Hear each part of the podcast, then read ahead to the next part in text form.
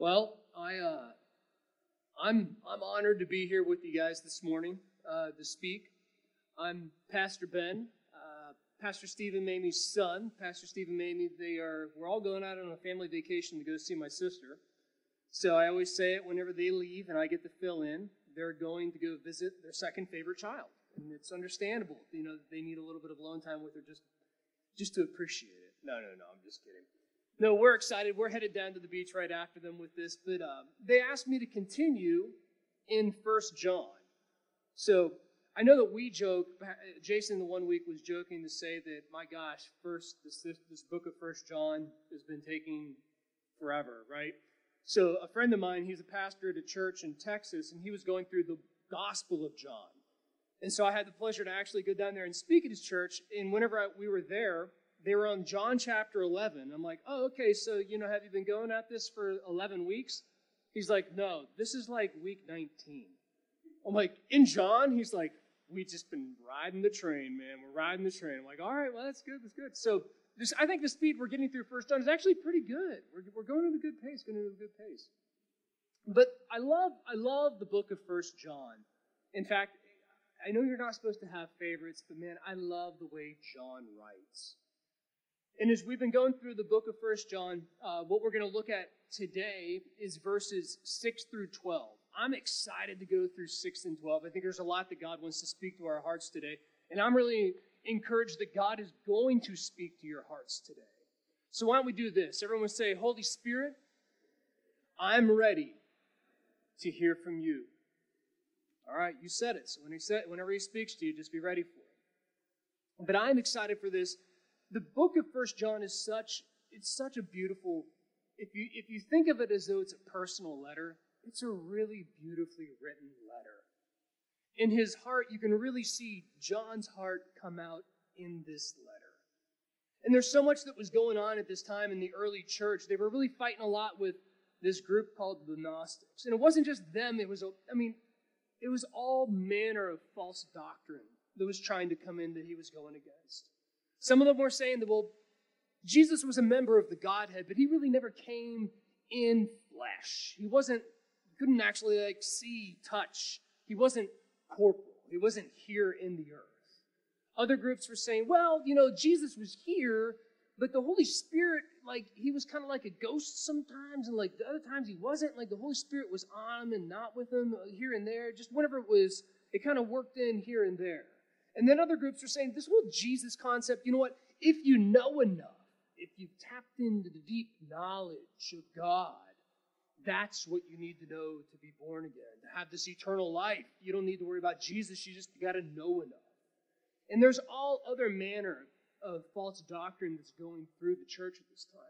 In John, he's trying, and this is, we're coming to the end of First John. John's trying to wrap it all up and trying to say, look, guys, let me just set it all straight. We've heard a lot through all this letter that I've written you, but let me bring our focus back. And so today, what we're going to be talking about is the testimony of the water, the blood, and spirit. And we're going to go ahead, if, we, if you can, you could open up to 1 John 5, uh, 6. It's going to be probably where we're going to be living most of our time here today. I want to read it to you.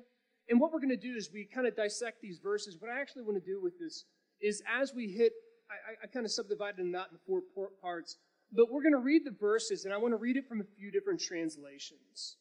I always love reading different translations of the Bible because it gives me such a complete look sometimes at what really was being said or what other what other aspects of it I may not be thinking of that you don't see just on the surface at the first read through. I don't know about you guys, but I've read the Bible. I've read the Bible plenty. And I feel like every time I read it, there's something in it that I did not pick up before. There's no limits to the depths. So I'm going to go ahead and read uh, 6 through 12 for us. This is the text we'll be going through. It says, This is the one who came by water and blood, Jesus Christ. Not with the water only, but with the water and with the blood. It is the Spirit who testifies because the Spirit is the truth. There are three that testify the Spirit, and the water, and the blood. And the three are in agreement. if we receive the testimony of men, the testimony of God is greater. For God, for the testimony of God is this, that he has testified concerning his Son. The one who believes in the Son of God has the testimony in himself. The one who does not believe God has made him is a the one who does not believe God has made him a liar, because he has not believed the testimony that God has given concerning his Son. And the testimony is this that God has given us eternal life, and that this life is in his Son. He who has the Son has the life. He who does not have the Son of God does not have the life. And whenever you read these scriptures together, it makes so much sense of whenever you think of what was being dealt with in the church. And he's trying to say, guys, look, Jesus Christ was a real person. We're going to get into the, what he meant by the water and the blood and the testimony of the Spirit. And he closes out by saying, Look, if you don't believe in Jesus Christ, you're missing all of it. And if you don't believe in Christ, you're actually calling God himself a liar because he testifies towards his Son. So let's take a look at this because God wants to give us peace in our lives. And I'm sure if you think about it from the perspective of this of the church in the early church, they're probably this is all new, new information from them. This isn't a message that's been around for hundreds upon hundreds upon hundreds upon hundreds of years. There's a lot of new concepts. So there's a lot of turmoil, maybe even thinking of themselves, is this really true? And so what I want us to do is I want us to realize that today as we go through this, these words in the Word of God are going to give you peace. You might say, well, I, what I'm dealing with in my life, Pastor Ben, has nothing to do with what you just talked about in the scriptures it's irrelevant. Jesus Christ is all things. And He is whatever you need. And it even says that He is the Word. So the Word that we are going to read of the Bible right now, it is Jesus Christ. And it says that He is our Prince of Peace. And I love it that it says that in Philippians 4 7, it says that you can have the peace of God rest on you, which transcends all understanding, and that it will guard your hearts and your minds. I love that I don't have to understand or have the exact calculation of how I've arrived at peace. I can have faith that my Savior takes care of me. That's what John wanted them to understand with this. So let's take a look at verse 6. We're going to start off with, uh, or 6 and verse, uh, verse 6 and the, the baptism, the blood, and the truth. I'm going to read from the New American Standard Bible first. It says, This is the one that came by water and blood, Jesus Christ. He did not come by water only, but by water and blood. And it is the Spirit who testifies, because the Spirit is the truth. Now we're going to look at this in the Amplified. This is a good one. I love this. This is he who came through water and blood, his baptism and his death, Jesus Christ not by the water only, but by the water and the blood. It is the Holy Spirit who testifies because the Spirit is the truth. He is the essence and origin of truth itself. Whoa. You could sit on that and think about that for a long time. That part. He is the essence and origin of truth itself. One more, the New Living Translation says, And Jesus Christ was revealed as God's Son by his baptism in water and by shedding his blood on the cross. Not by water only, but by water and by blood. And the Spirit, who is truth, confirms it with his testimony. And John's really trying to relay something here. He's saying, look, Jesus Christ, he was a person. I was there whenever he was baptized. I saw it. I was there whenever he was crucified. I saw it. And the Holy Spirit was on his life the entire time to confirm everything of what he said he was and who he was. Now, let's there's a scripture I have up here of uh, John's description of how the, the baptism went down. Let's uh, we'll read it here. It says, and then John gave this testimony, meaning this is John the Baptist. John's recording this. I saw the Spirit come down from heaven as a dove and remained on him, meaning Jesus. And I myself did not know him, but the one who sent me to baptize with water told me, meaning God told me this, The man who you see the Spirit come down and remain is the one who, you, who will baptize with the Holy Spirit. I have seen and I testify that this is God's chosen one. Now, before we go to the next one, next slide here, this is John the Baptist telling John, look, this is what I, this is what happened to me before I baptized Jesus Christ. I saw the Spirit rest on him. So it makes sense that John would say, look, the baptism agrees with it. The Spirit testifies of it, that it all makes sense. Jesus Christ was a man that came down onto earth and was baptized. Now, the artist rendition of this is a little, I don't know, I mean, this is what I guess they, they came up with. Go ahead put the slide. I mean, I, I talk to Pastor Steve whenever we do the baptism here at the church. Every year when we go to Moraine, I say, hey, you know, P.S., my dad, can I get one of those cool looking staffs with the holy scriptures flowing down at the end of it? You know, I need a robe to go out into the water. And I just kind of just dump a little water in everyone's head, you know, as it comes by. It almost looks so fantastical, right? And, and, and, I, and I appreciate the art that they draw from this. And like, the, you know, it looks like I'm, the dove, I don't know if they got this right. Looks like the dove's like shooting lasers at him out of his mouth or something like that. But here's the thing the artists, I mean, I'm joking with this, but here at the same time, I couldn't produce anything like this if I tried.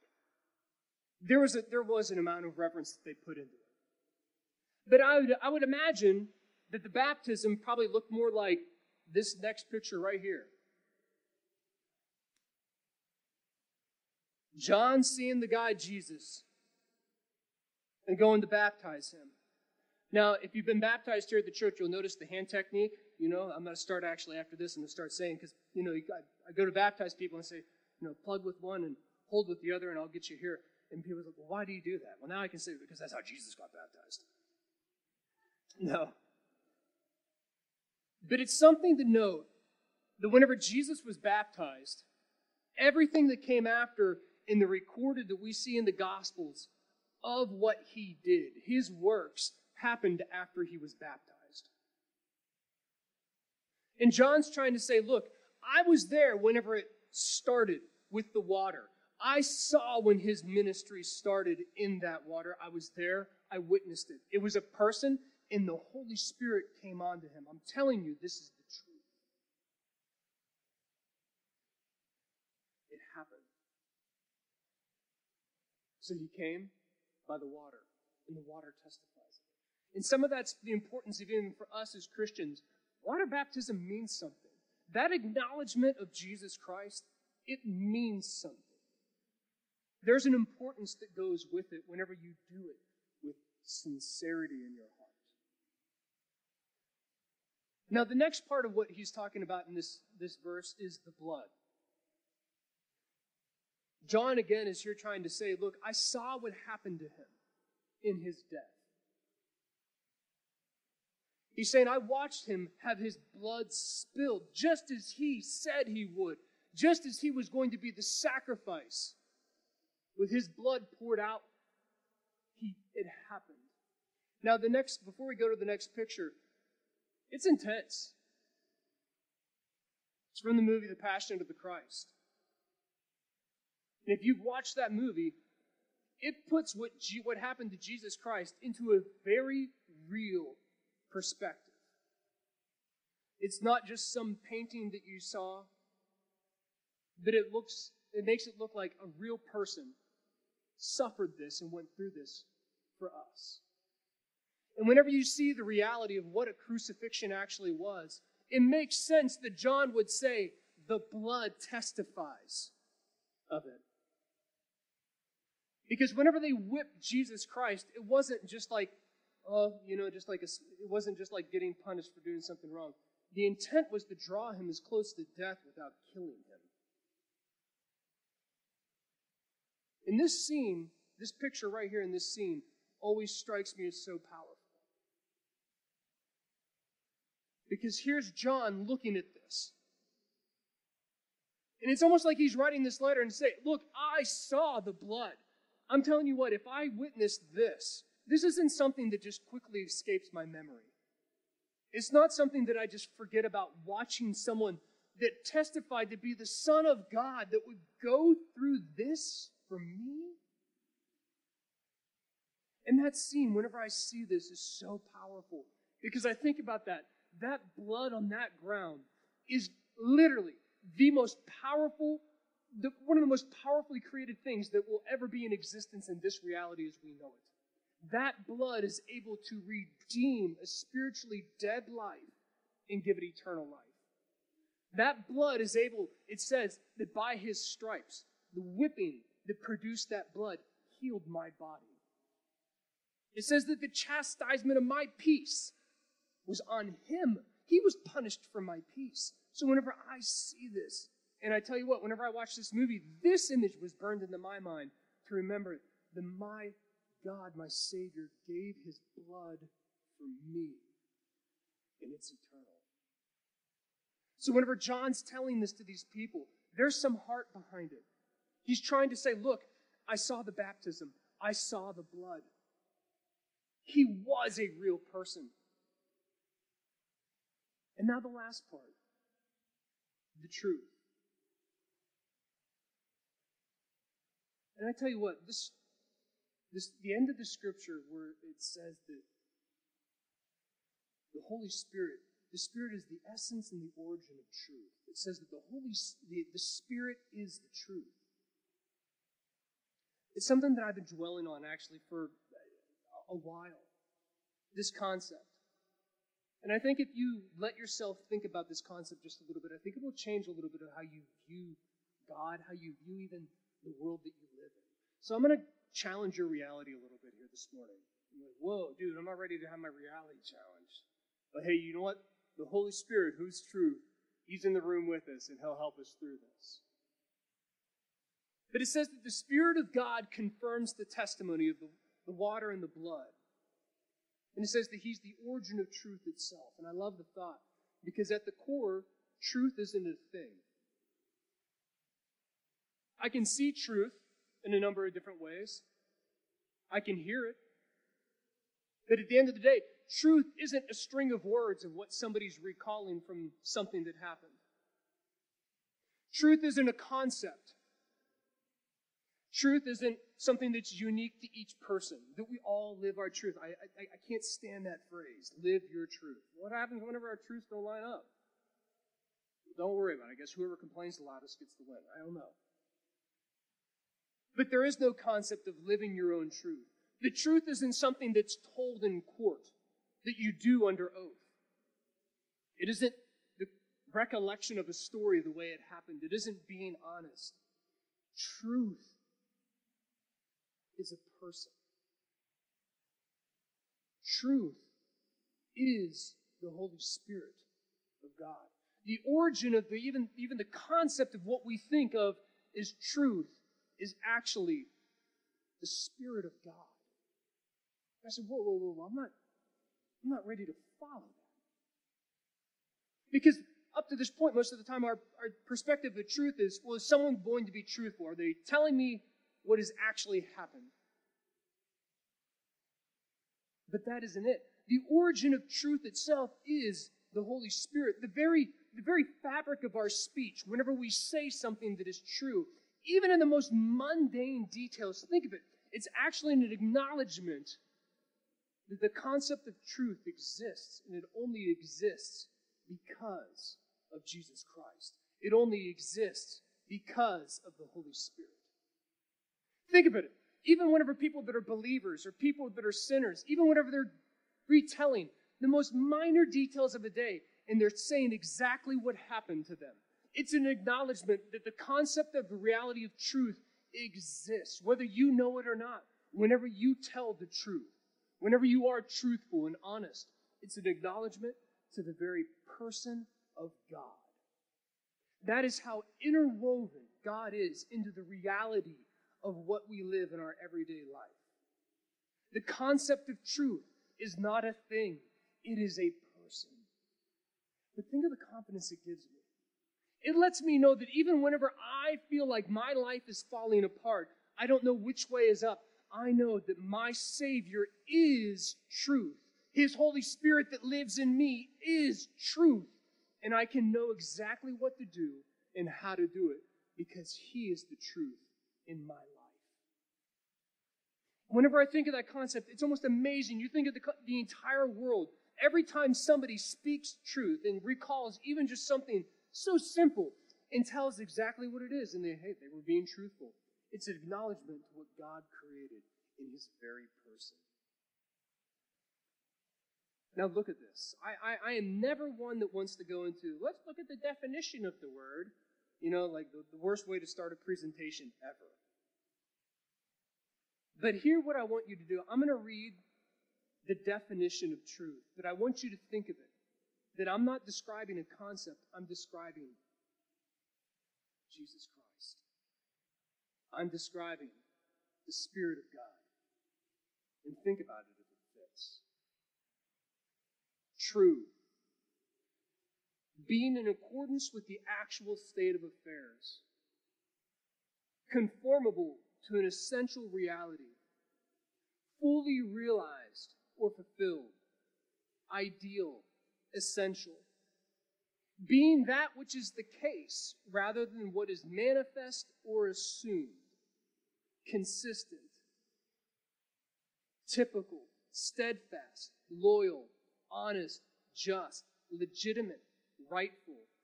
That what is fitted or formed that functions accurately. Conformable to a standard. Accurate. Necessary. Strict. Corrected for error. that's your, that is your Savior.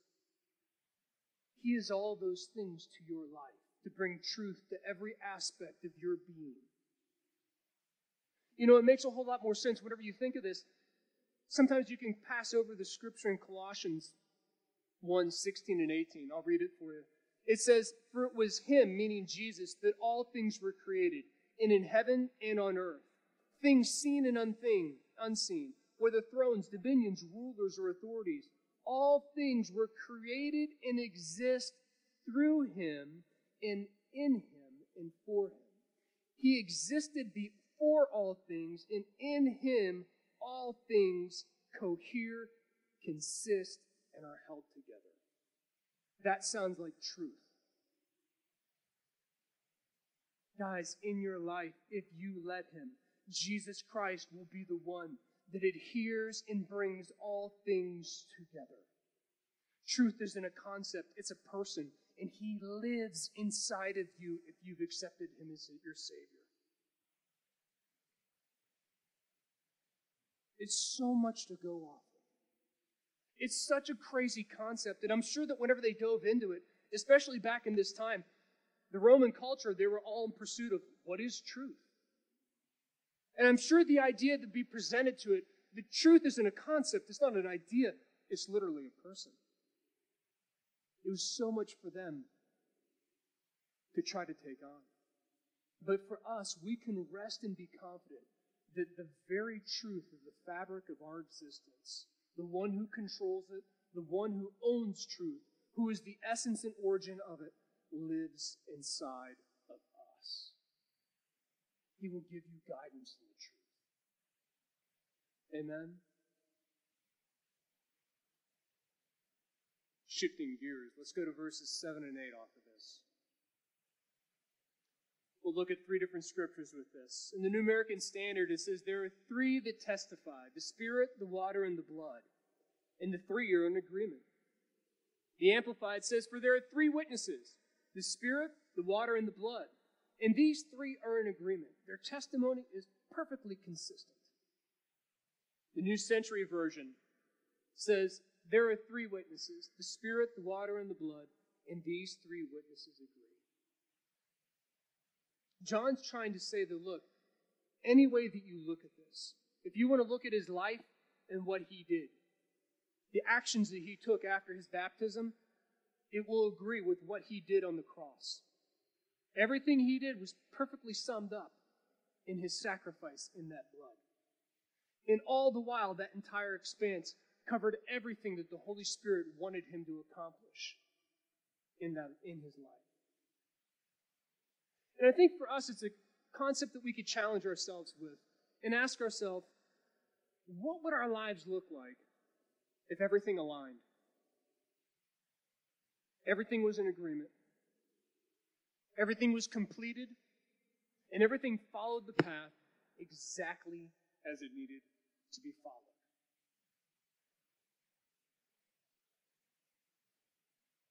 There's a book that I read. Um, it was, it was it's a short book, really interesting book, though. It's called Demon, a Memoir, written by a Christian. And the concept of the book was that this demonic entity wanted to speak and kind of share his side of the, its side of the story of what it was like from their perspective. Kind of going from the angle that it, they were deceived whenever Lucifer fell, and that they almost were they regret the decision that they had made. And so the story in the book, he go the the demon goes to a journalist and is trying to relay the story so that it can be transcribed because he wants his side of the story, his version of the truth to be out there. And in the book, it talks about that the journalist asks, you know, and in the book, the, the, the, the demon appears as a person to him and he's talking to them. And he asks, Before you fell, what did you do? What was, what was your life like? And he said, I stayed exactly where I was asked to be. I worshiped, I worshiped God whenever I thought of him, and I waited for his words. And in the book, the journalist asked, That's it? That's all you did? And the response back that it gave was amazing. It says, Do you know what it's like to know one's stated purpose and then to perfectly fulfill it? Do you know what that feels like? And in the book, the journalist said, I didn't answer because I didn't know what that. And I think for so many of us, we can approach our lives and feel the same way. There's so many missed opportunities that we think through our life where we think, oh, I missed this path. I didn't do this right. I'm, I'm, I'm off here. I don't, I don't, I don't think right about this, whatever this topic comes up. And we can feel like we're out of alignment. That there's not agreement in our life. And you may say, it's, it, it, it's my marriage. The marriage is where it's at. And the others may say, it's my finances. My finances are where I goofed it up, and I, I don't know if I can get, ever get out of this hole. Some of us, you might say, it's my kids. I, I goof, I, I'm not on the right path with them. Here's the thing Remember who lives in you, the truth. The Holy Spirit is able to give alignment to your life. If you seek after Him and you ask the Holy Spirit to speak to your heart, He will give you a specific path to follow. He will tell you exactly what you need to do, the works that you need to do, and He will tell you what you need to sacrifice. Because I'm going to let you know in our lives as a Christian, our lives are to be modeled after Jesus Christ, right? Correct me if I'm wrong, that his life, his entire life was a sacrifice. But the beauty of it is, is that Jesus said, look, if you will give it all up, what your thoughts, your intentions, everything that you think you need to do, and if you'll give it up, where it says in Matthew 6:33, if you seek first the kingdom of God, all these things will be added unto you. Jesus is saying, if you'll sacrifice it all for me, I'll take care of everything that you need. Some of us, you may struggle with the concept of even, uh, you know, I'll say it just for someone here. You may struggle with the concept of giving, the concept of giving money to the church. If you read the Gospels, Jesus talked a whole lot about money. A whole lot about money. And he talked about the, it was all, every single time was the correlation between the natural and the spiritual. That whenever you, what you do with the money that you earn shows God what you value. And some of you may look at your, your checkbooks and say, there's, I don't know, I mean, there's no way I can start, I, I can't give, I can't give we're saying a tie, 10%. I'm looking at the numbers. I can't give 10%. There's not going to be any numbers left. But we forget, we forget that we're dealing with, we're dealing with a God. In the Gospels, he was making money come out of a fish's mouth. I think he's capable of connecting some points in your life if you're willing to step out. And if I recall, whenever the fish, whenever the fish had money in its mouth, it was to pay it was to pay a tax because they needed to pay it and they didn't have it So it tells me that whenever I'm giving, and I am giving over to my Lord and my Savior, and I acknowledge Him with my money, that He will supply the things that I need in my life, maybe in some unconventional ways, that He will supply. Because He is the truth. And I don't have to rest on it in any other way. I think sometimes, too, we feel like we've missed things and there's not this agreement of, I don't, yeah, the Holy Spirit is talking to me about some things that He wants me to do in my life, but I feel like I just keep missing it, I keep missing it, I keep missing it. Here's the question for you. If you go back to 1 John 1 9, every time we mess up, there's a Savior that is ready to take you right back in. And He's ready to wipe it and cleanse it as though it never happened and pick you back up and set you right back on the path. So I'm telling you today, your past doesn't dictate what your future is. Jesus Christ dictates what your future is if you turn to Him. And if you realize and recognize that your life is given to Him, there's complete agreement in what you do with your life. The plan for your life and the sacrifices that you make in your life. You know, and I find it interesting in John 17, there's an interesting statement that Jesus makes. Because I think a lot of times we think of Jesus and we think, ah, he had it, he had it, he got it all set, it was all good. You know, just kind of fell into place for the guy. You know, he, you know, just, you know, he did, you know, a couple somersaults and, you know, everything was good. Everything, everybody was happy. You know, he got, no. There was legitimate work that Jesus Christ had to do. And I love the prayer in John 17. I think, I think I put it on the slide. So Jesus, Jesus is, this is kind of the, the, the last this is the end of the road for him before crucifixion. And he's praying to God. And he's talking, he's praying, this, these, man, John 16 and 17 are just such beautifully, beautifully put chapters. But Jesus says, praying to God, while I was with them, meaning his disciples, I was keeping them in your name which you had given me, and I guarded them and not one of them perished but the son of perdition, so that the scripture would be fulfilled. I read this, and it sounds like a guy that is saying, God, you told me to take care of them, and I put forth the right amount of effort to make sure that I kept them and that they were guarded. You gave me the tools, you gave me your name to do it, but I did the effort to do it. Kind of like Jesus saying, mission accomplished. Our Savior is such a perfect example for us that even whenever an impossible task is set before us, if we rely on our Father God, we will be able to accomplish that task. Some of you, some of us, myself included, there are things that God speaks to our heart and we sit on it. And I don't know about you, but I've, I'm, I've, I've become a, it's like a, I could teach a master class in delaying obedience. It's like, it. Yeah, I know that's right. I know that's right. No, I'm going to do it. Maybe not tomorrow. Don't have time tomorrow. And then tomorrow comes, right? And then tomorrow's next week. And next week as well was busy month. And now it's next month. You know, wait, I just, time got away from me this year. But I'm letting you know if you shift your perspective and get into those things that the Holy Spirit is reminding you of. Maybe it's, maybe it is, hey, start tithing. Maybe the Holy Spirit's put that on your heart. Maybe it's, hey, you know what? Get up 30 minutes earlier and spend 30 minutes in prayer with. Maybe that's what he told you. Maybe it's, hey, you know what? Call that family member and apologize for what you did six years ago. Oh, I'm going to do that. Holy Spirit will wait you out, man. He will wait you out. Maybe it's, hey, apologize to your kids and recognize that you're the one that needs to change, not them. You see, the Holy Spirit puts these milestones in our life, and it's up to us to get to them. But whenever we're in agreement and we follow that, the leading of His Spirit, everything will be in agreement. It all comes together.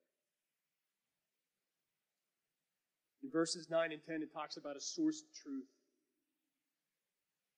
In the New American Standard, it says, We accept human testimony, but God's testimony is greater because in, in the testimony of God, which He has given about His Son, Whoever believes in the Son of God accepts this testimony. Whoever does not believe in God has made him out to be a liar, because they have not believed the testimony of God, the testimony God has given about his Son. The New Century Version says, We believe people when they say something that is true, but what God says is more important. And he has told us the truth about his own Son. Anyone who believes in the Son of God has the truth that God told us. Anyone who does not believe makes God a liar, because that person does not believe what God told us about his Son. And I love the message. It's a paraphrase, but man, it, it, I love the way it puts this. If we take human testimony at face value, how much more should we be reassured when God gives testimony, as he does here, testifying concerning his Son?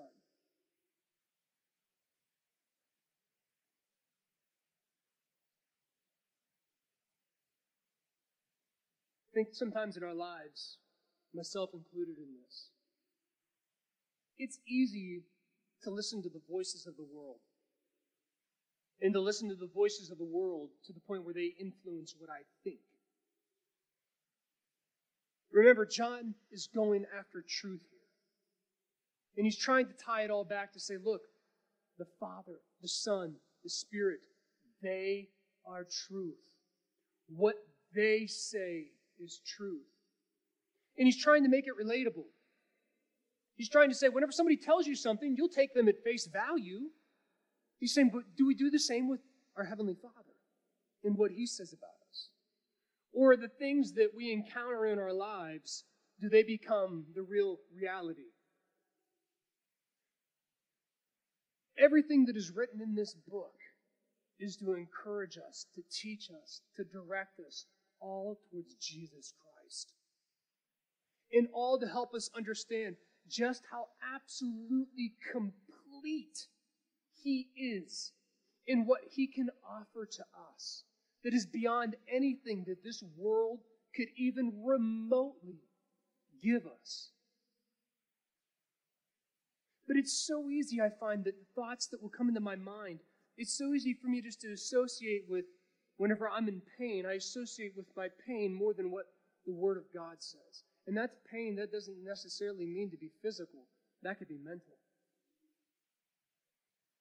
And depending on what you deal with, that could be in your soul.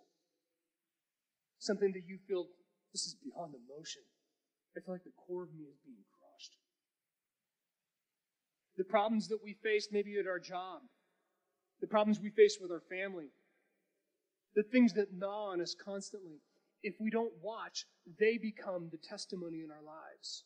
And we side and we believe with them. But let me put this in the perspective.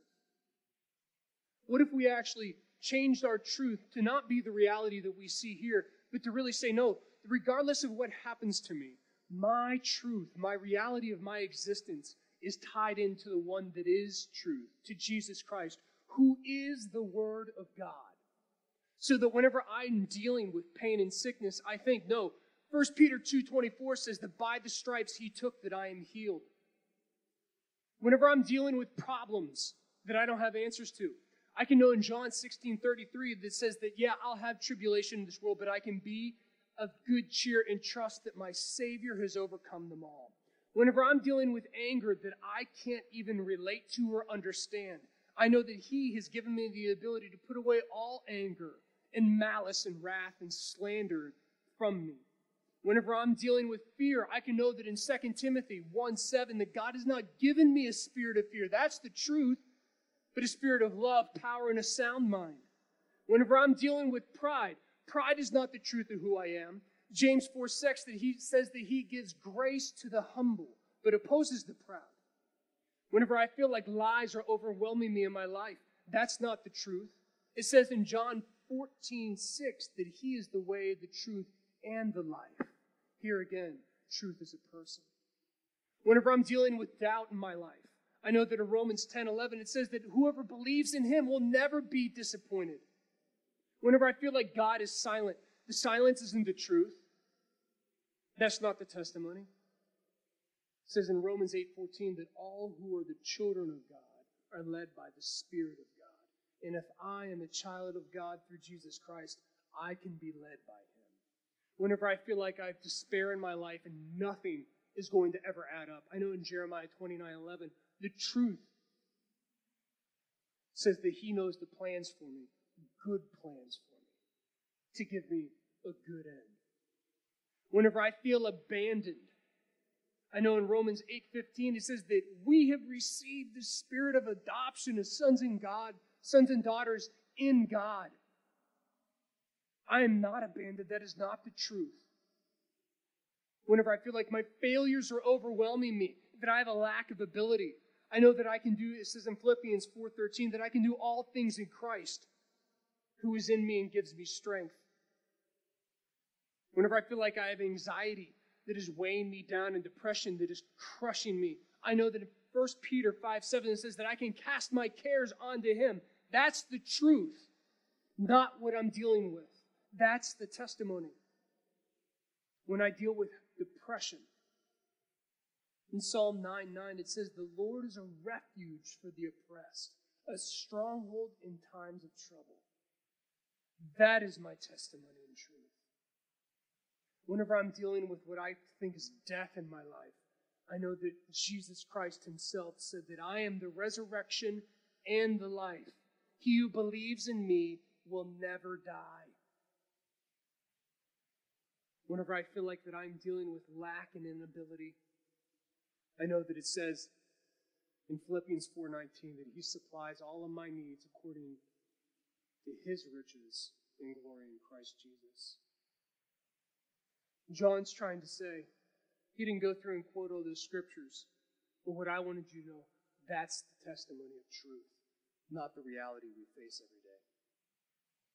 And what our faith does is while we're living a life, because like it or not, guys, we're going to live, as I, as I say in youth group, we're going to live in these meat bags and we got to choose what we do with them.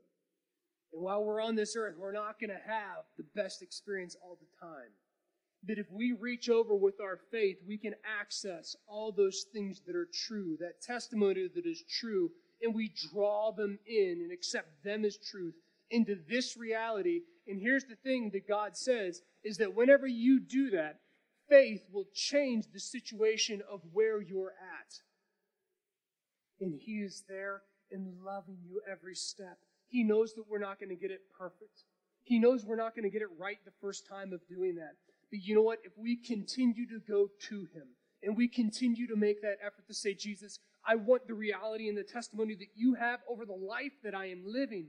Whenever you are open to that and you make those steps towards Him and you start to make remember all those scriptures as the reality, what this Word of God says, I promise you, there will be change in your life. It's not on me, it's on Him. And He makes good on it. What God says in this Word about His Word is true testimony, not what you encounter in your life. I'm going to add one more to this. We just read it in Proverbs, but you saw it in Psalms if you're in the, in the plan. And you see it in the Old Testament. I'm paraphrasing this here, but it says, The heart of a king is able to be swayed by the Lord. Meaning that God's able to, God's able to push and nudge people in their hearts to make decisions and change.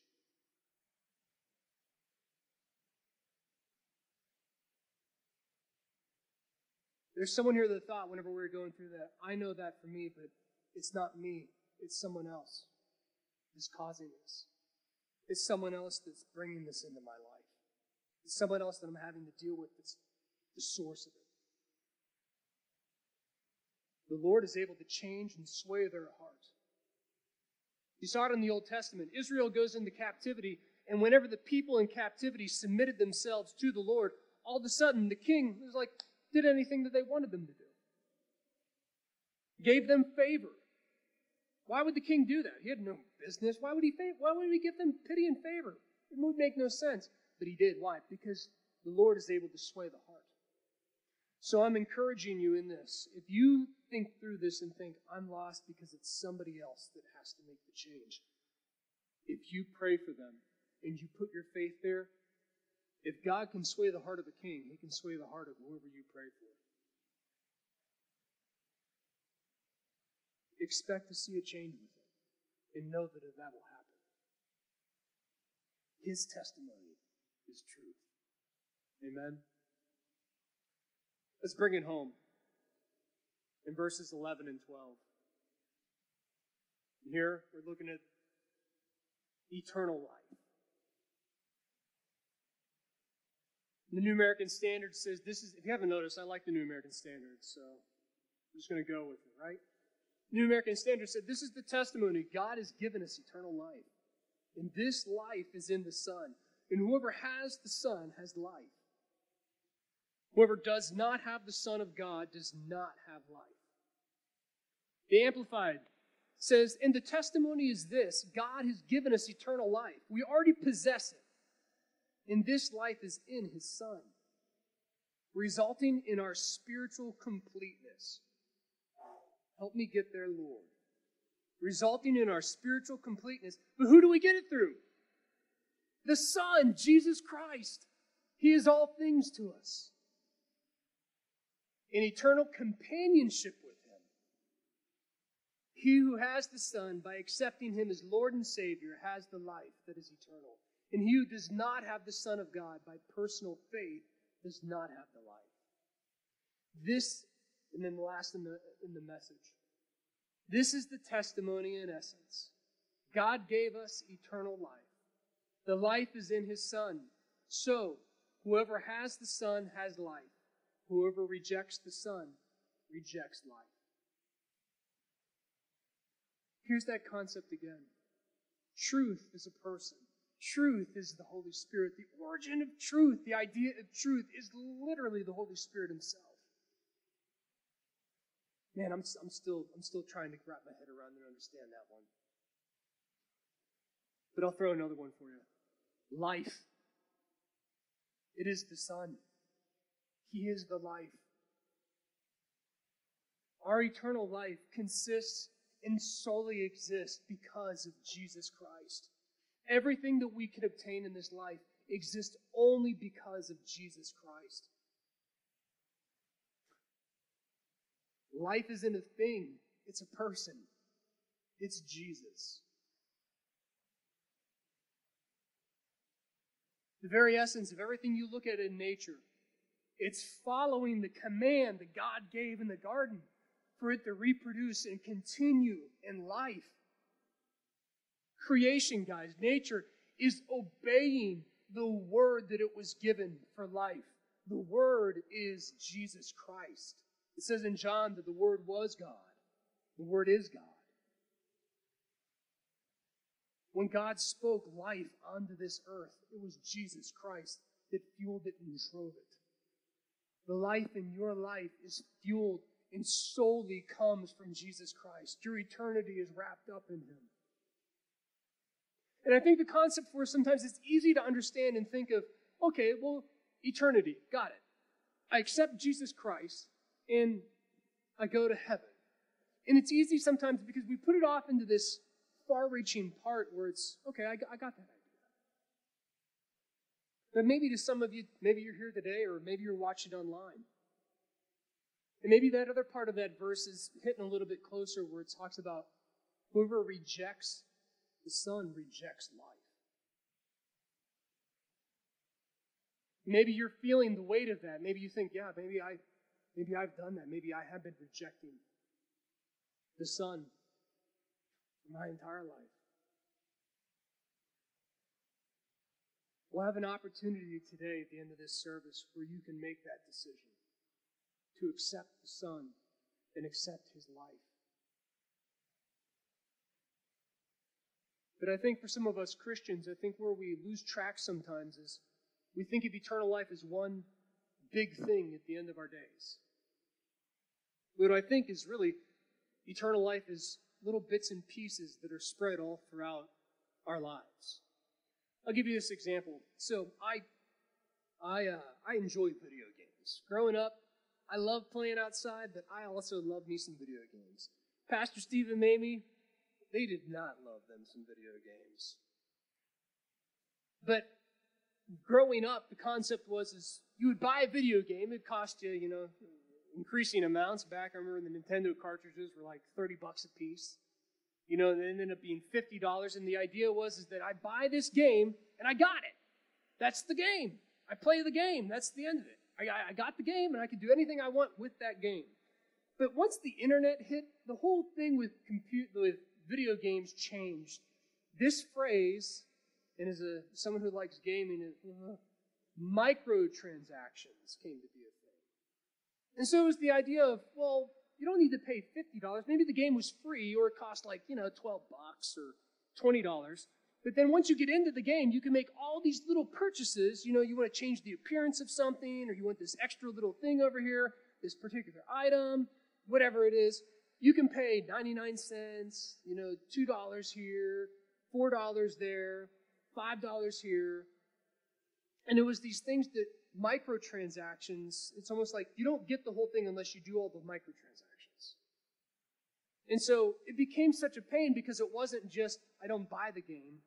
It's like, well, now you got to dump all this other money into it. And so I was reading this one forum post where they were talking about this game that was outrageous in these microtransactions. And so people were saying, well, what do you guys spend? Uh, what have you spent in this game in the last, you know, three years? You know, the one guy's like, $3. I've spent $3 in microtransactions. That's it. I haven't spent anything else in the last three years. And then you know another post. I've spent a total of $300 over three years on the thing. And then another guy, five, $30 a month is what I, you know, because they, they would grow, everyone was like going to look at their account history and seeing what they spent. Another guy said, uh, oh my gosh, I'm spending $200 a month on this game. What is my problem? Another guy comes in, not in, this is the post, and he just writes $10,000. I've spent $10,000 at $3 at a time on this game. And then he put at the end of it, I'm done. but I think this happens with the concept of eternal life.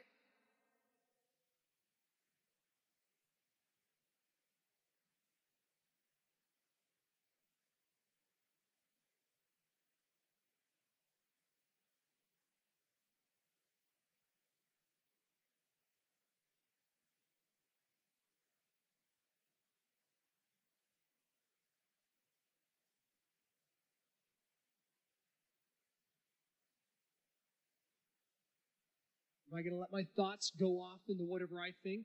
Or am I going to control my thoughts? And all of a sudden, eternal life gets broken down into all these little separate parts. Am I making the decision every single day to do what the Son wants me to do? Is what I'm doing in agreement with what the Holy Spirit wants me to do in my life?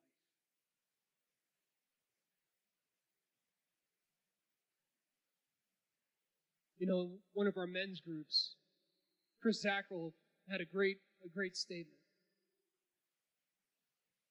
He said that we sacrifice the eternal for small temporary gains. And man, that, that is stuck with me.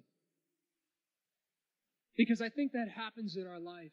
Sometimes we don't, we don't intend to get all the way off course to where everything is a wreck. But it's the small little things that all of a sudden add up, and when we find ourselves in a place where we feel like there's no hope. What has happened to me can never be undone, can never be changed, and I can't overcome this. But see, that's where the reality of Jesus Christ steps in.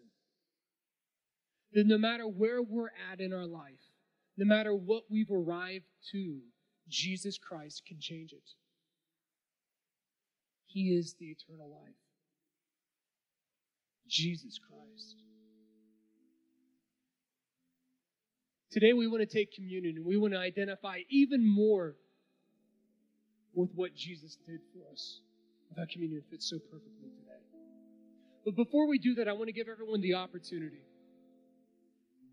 It's the most important part of what we're going to do today over anything else. Every eye closed, every head bowed. If you're here today, those last two scriptures where we talked about, where it says, Whoever has the Son has life, and whoever rejects the Son rejects life. Maybe you've never made the decision to make Jesus Christ the Lord of your life. You've never made the clear commitment that yes, Jesus, I want you to save me. I want you to forgive me, and I want to live my life for you. I want you to be the Lord of my life. Today, you can make that decision. Give everyone a moment here. If that's you and you want to make that decision for Jesus Christ, you can just go ahead and raise your hand. No one looking around, everyone being respectful. It's the most important decision you will ever make. You watching online, maybe that's you.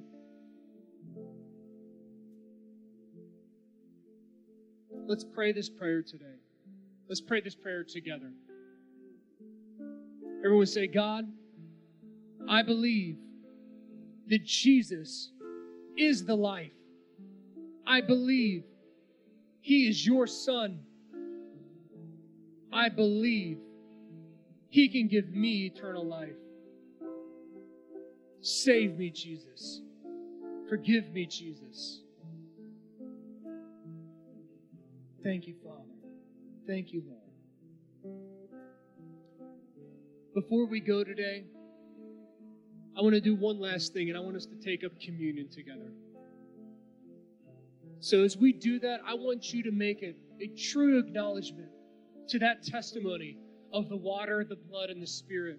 Because we do this to remember what Jesus Christ did for us. He made the decision to give up his body, and he spilled his blood for us so that we could have eternal life. So, what we're going to do, we're going to have the uh, communion on both sides. I'll help you here. And if we could, from both sides in the middle, we'll just come down to the front. We'll come down to the front and just split off to each side.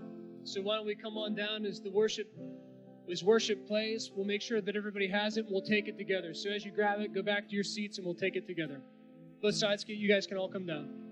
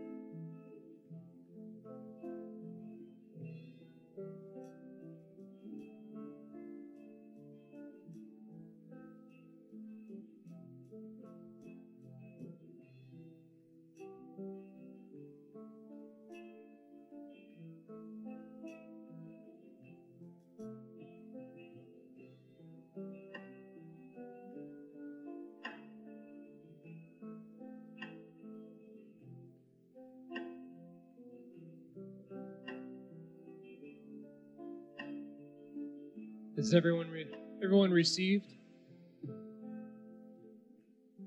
Communion is meant to be a personal moment where we take a moment and we reflect on what Jesus did for us and what we should be doing in our life for Him. And first, in Corinthians, it talks about making the conscious effort to judge yourself as you take it. But know that there's no fear with it because the blood of Christ forgives us of all of our sins. So we want to take and we want to take the bread, which represents the body of Christ. We want to acknowledge that Jesus Christ made a decision to give his life, his works, his actions, his very body for us. They're decisions that he made. And so we want our lives to line up in the same way that the decisions that we make are what God wants.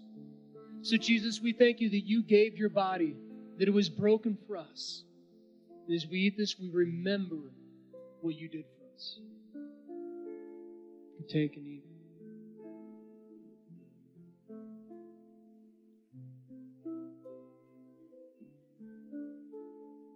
And then Jesus, in the Bible, he says he took a cup of wine. He said, This is my blood that is poured out for you. And that blood testifies. That blood testifies of the salvation that He's given you, the forgiveness that He's given you, the cleansing that He's given you that is available to us. As we take this, acknowledge that Jesus, is, Jesus Christ's blood cleanses us from all sin and unrighteousness. It heals our body and restores our soul. Jesus, thank you for giving your blood for us. We take this in remembrance of you.